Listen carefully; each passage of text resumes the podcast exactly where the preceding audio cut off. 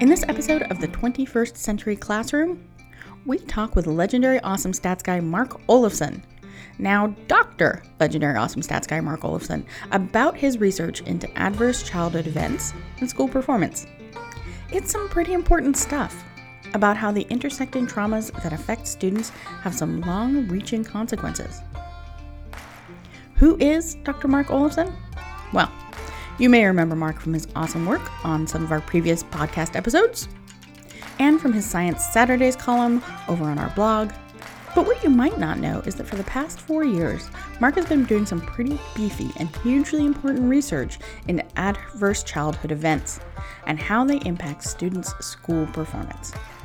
So we sat down with him and got the straight story. Uh, I'm Mark Olofson. Uh, I am the research fellow here at the Tarrant Institute for Innovative Education. Uh, and I just uh, successfully defended uh, for my PhD in Educational Leadership and Policy Studies at the University of Vermont.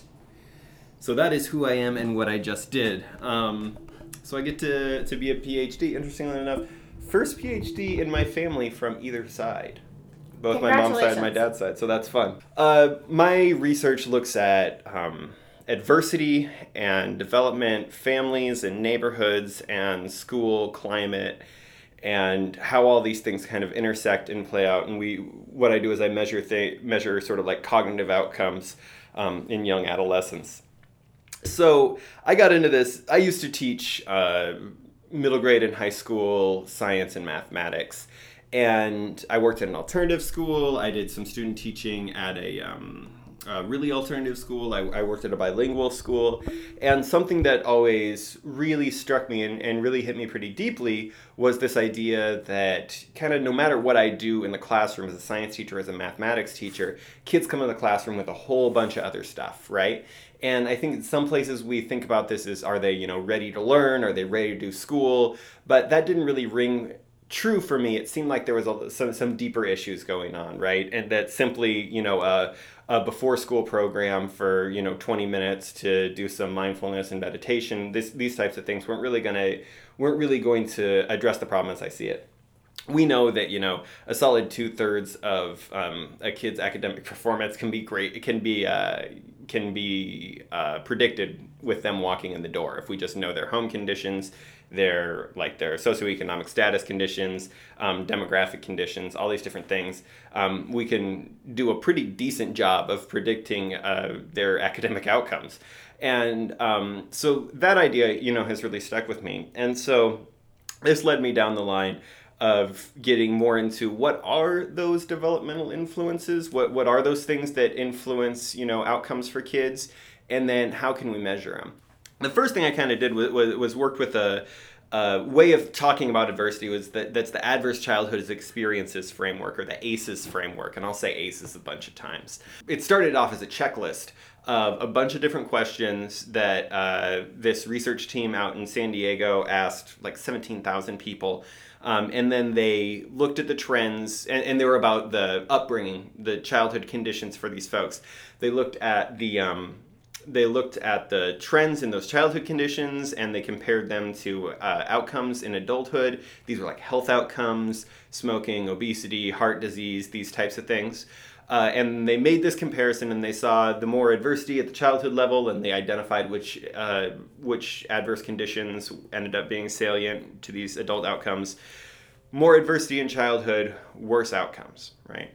Some other researchers have said, okay, what if we don't wait for adulthood? What if we look at these outcomes in adolescence and in young adolescents? And they've been able to see a lot of the same things, right? And so we know that these adverse childhood experiences are good predictors for um, adolescent and young adolescent outcomes, developmental outcomes. Those can be both behavioral outcomes, internalizing behaviors, externalizing behaviors, and these cognitive outcomes, which is what I used in my study. Then there's this uh, there's this framework for thinking about uh, child development. A developmental model that really spoke to me and that's really widely used in the field and used uh, by like the World Health Organization, used by the CDC, um, is this uh, the bioecological model of development. And what that means is that we it's important for us as researchers to understand all the different contexts in which uh, somebody's development takes place. So we need to know about the family life. We need to know about the neighborhood. We need to know about the school. We need to know about peer interactions.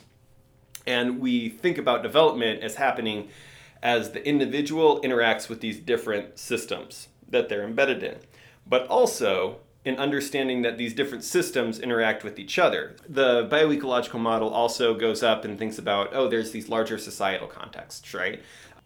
In my work specifically, I look at the the families, the neighborhoods, and the schools um, as I say yeah, families, neighborhoods, and schools. Good gravy, Mark. Um, and then I also look at the individual child's adversity.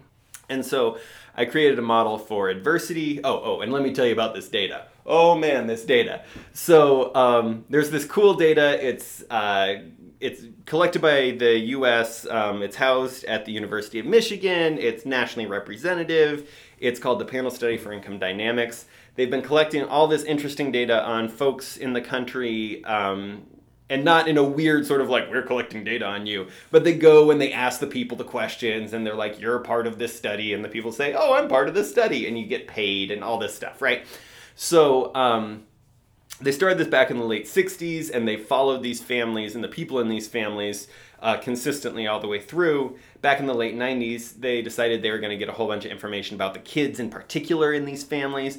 And so they collected a whole bunch of data on them. And then that's the data that I use because it's really uh, interesting and, you know, it's a bunch of different indicators and it allows us to get a really rich portrait of these kids' lives. So I use the Panel Study for Income Dynamics Child Development Supplement, uh, and I use the second wave. Uh, that's a little nerdy. It's okay. Um, and so uh, I go in, I take all this data, I pull the, all these discrete indicators that are about adversity, and I make a latent variable for it, right? So now I've got an indicator of adversity. And then I take all these indicators of family conflict and I map them onto a latent variable of family conflict. Now I've got a family conflict bubble, right? Um, I, I take all these indicators of neighborhood quality and now I map them onto a latent variable. I've got a neighborhood quality bubble. So it can be really complicated, and that's why I um, I boiled it down to really looking at school safety. Uh, school safety was things like fighting in the halls, uh, verbal abuse um, among teachers, among students, um, weapons, drugs, alcohol. Um, these sorts of uh, sort of like hard indicators of, of is the school a safe place or not.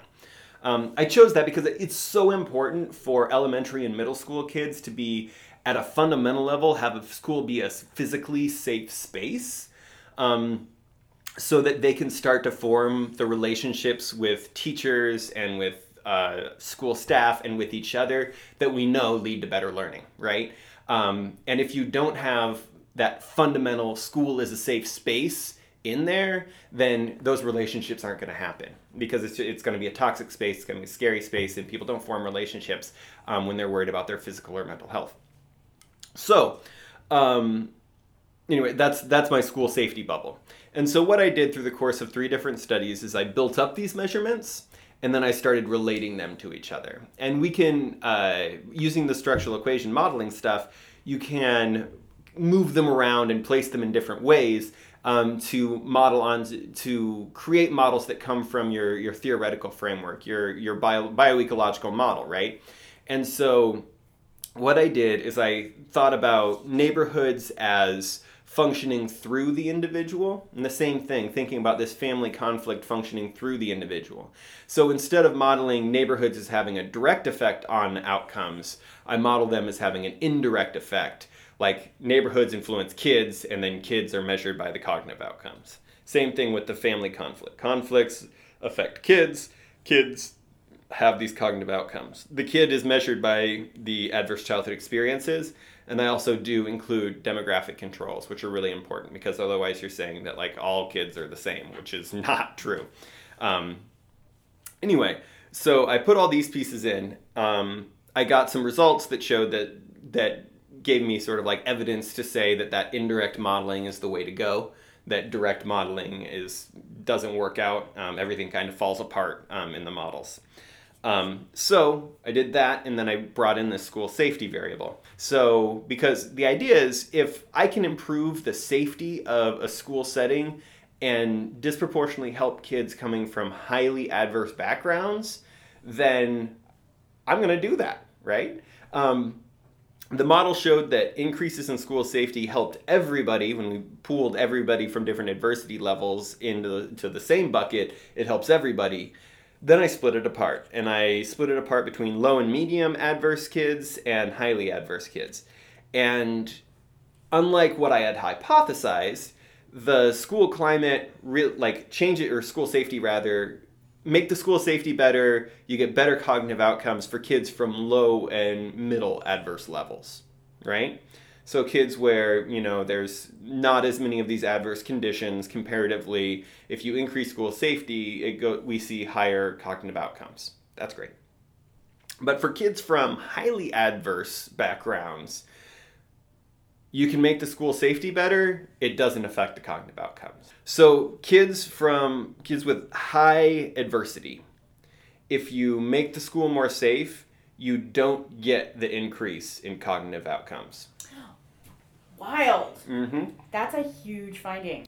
It, it goes back to the idea that schools can only do so much, and that there's a threshold of adversity of kids walking in the door with enough bad stuff going on that it kind of doesn't matter what you do in the school because they're all this stuff at home that they, they live in a, a, home characterized by conflict.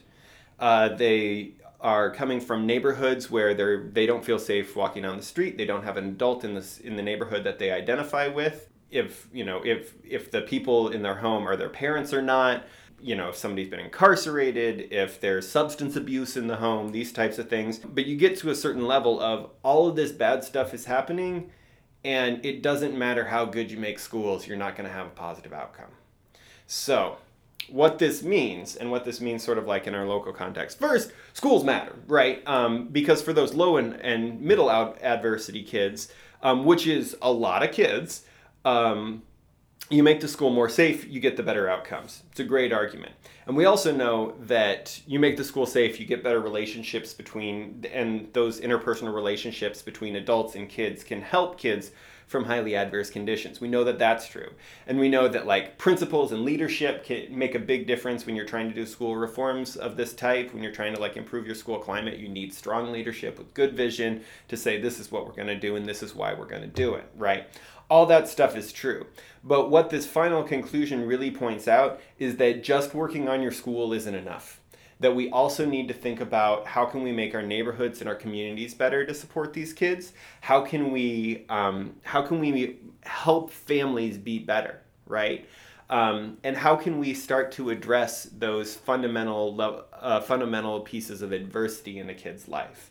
Because if we want kids to be able to like perform well at school and have high f- cognitive functioning and be able to like you know do get into the workforce get into additional secondary education all these things it's not going to be enough just to have like this discrete program at the school where it's like oh this is uh, this is what we're doing to help kids and we're going to have a zero tolerance policy on fighting and we're going to you know these types of things that we need to think about wraparound services and uh, what folks call like packages of policies. And that means, you know, everything from uh, improving food security at the home, uh, improving working conditions for parents. We go back to that whole map of things that intersect, that whole bioecological map, right? That's where we get to go back to that larger um, model of development and think about how can we as a society or groups in society help to support that how can we help make conne- make connections, make stronger families, make stronger uh, neighborhoods, and um, and and help sort of like with that wraparound support for kids. Um, so for me, that was really uh, kind of kind of one of the big punchlines for this research is that even though you know I'm I'm an educator, I come from teaching, I come from schools, and I think that schools can do a lot, and I know that schools can do a lot. Um, schools can't do everything. What does it mean to help kids from like low socioeconomic uh, conditions to succeed, right? What does it look like to help them? And so I think that it's important for us to know that and to you know when we're individually working with kids to keep that in mind that there's this whole constellation of things that you know end up being reflected in this endpoint outcome. And for us to think about as teachers as school leaders as citizens in our community as voters in the state of vermont um, to think about to think more widely about what types of policies what types of programs are going to be necessary at these multiple different levels to support all kids um, to be able to be successful in our state. This is a pretty both involved study and a pretty sort of specific uh, research aim at the same time. Can you tell me a little bit about your uh, how how did you come up with with your research question? Um, it's a really good question. Uh, I think I got to my research questions um, in a few different ways one was driven by the the theoretical framework. So I've been working with this uh, this framework for a while now. It emerged in a couple of different classes. Um, really made a lot of sense to me.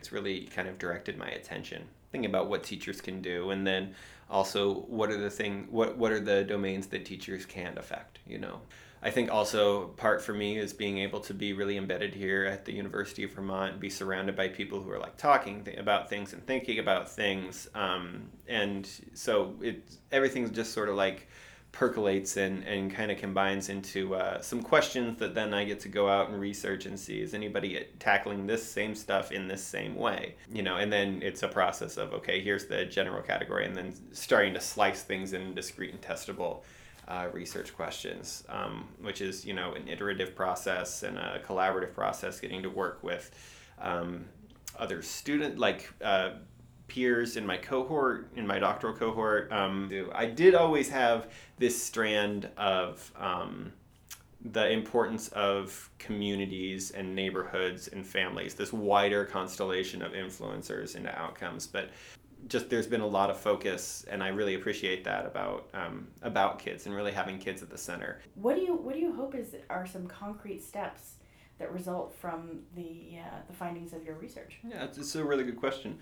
The outcomes from this research and additional research have the ability to allow me to speak and to write directly for you know type uh, types of policies that and policy is such a big chunky word and it just means things we should do um, be those formalized things at a state level or for me working in more of a at a community level um, where you can have sort of direct effects to influence the way that you know different organizations different schools think about these things. And so being able to add to you know these um, collected bodies of research and be able to like nudge in certain directions and to be able to provide additional uh, pieces of evidence um, that's really you know right now where I see my work is it's this additional evidence to include all these different um, indicators into all of these different developmental contexts. So just like before, when I said you know the ACEs, they started looking at only adults, but then they saw they could look at adolescents. So I get to I'm adding to the emerging literature that says we can also see outcomes in elementary and middle school, right? Um, so I get to push that down to that level, which helps us think about, oh, adversity, you know, has direct effects on my elementary school kids, and adversity measured in these ways. There's, that's where the richness of your, your stats background comes in, and, and that's where you, you get to, to uh, apply all of the, the awesome stats knowledge that you possess to point out that you can do you can make amazingly graded um, pictures of data and make it tell you amazing things just by using equations. And that's one of the things that I think moved me over into being a quantitative researcher for my dissertation work was because I got exposed to some cool methods that were doing that work, you know, really, and that hit me as at a personal level. That was like, oh, you can do really interesting, descriptive, and rich work um, if you're if you go down the right routes with your methods.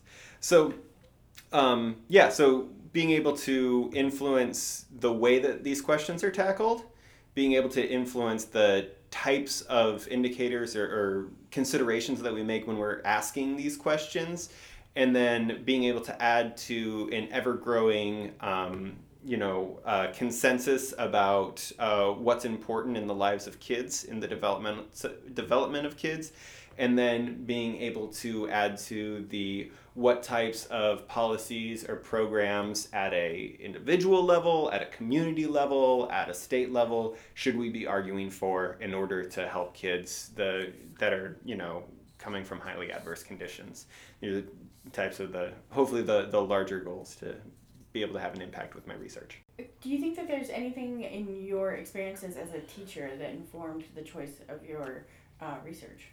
So absolutely, um, because as a teacher, you know, I saw, um, I saw all all types of kids come through my door, um, and I, you know, had the direct experience of being able to sometimes make an impact, and then other days you just had to give kids space because stuff had happened, stuff that I can't control you can't be for all students you can't be a social worker and a surrogate parent and a safe person in their neighborhood and uh, you know at the end the, you you also have to be a teacher you know.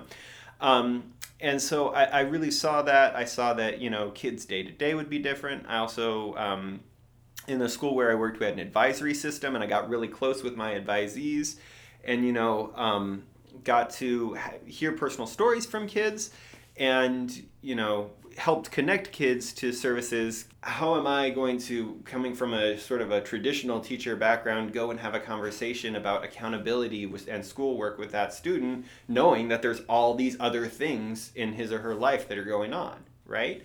Now here in the future that being able to you know add to this way of thinking about kids in the classroom um, as you know human beings that have these conditions at home, these conditions in their neighborhood, you know, these these ground these fundamental conditions and experiences in their in their childhood, then can we can we change what that you know, what that conversation of this is an incomplete, I can't believe this is still an incomplete, this was supposed to be done two weeks ago. Can we change that conversation?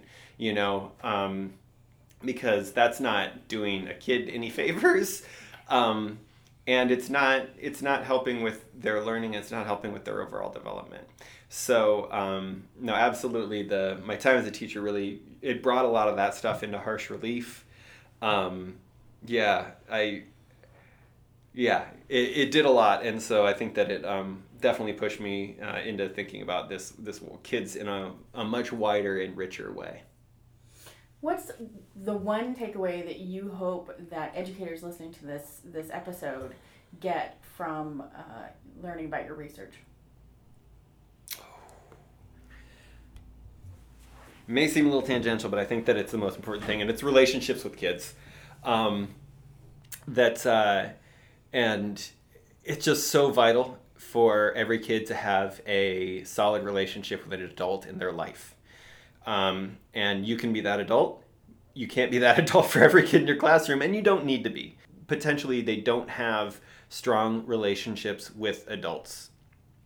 And as a teacher, you can be another person, another adult in their life who is holding them to unreasonable standards that they don't understand and that they don't have the they don't have the capability because there's too many things going on for them to meet those standards or you can be an adult that they form an interpersonal relationship with and that they can start to um, identify with and find a safe space and be able to express themselves and be able to like learn and grow and open up. And so i just think that it's so important because teachers are right there um, they see kids every day. And and it's not just teachers it's principals it's staff members. Kids just need an adult they need an adult to identify with. And it doesn't have to be that much work. You don't have to take care of everything in a kid's life. You just need to be a steady, solid, understanding, and open presence that they can form an interpersonal relationship with. I've seen, you know, a special educator working with a kid who's not even on his caseload that he just sees in the hall and like they get lunch sometimes and having a fundamental change on that kid's life, right?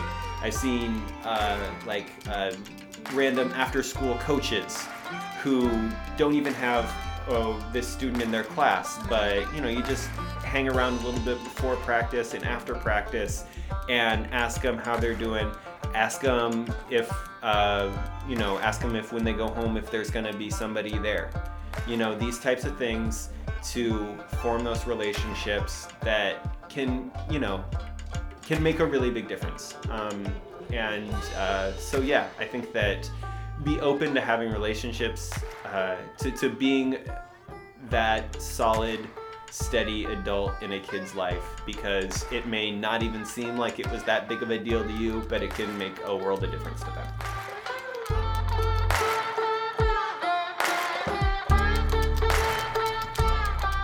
This has been an episode of the 21st Century Classroom, podcast of the Tarrant Institute for Innovative Education at the University of Vermont.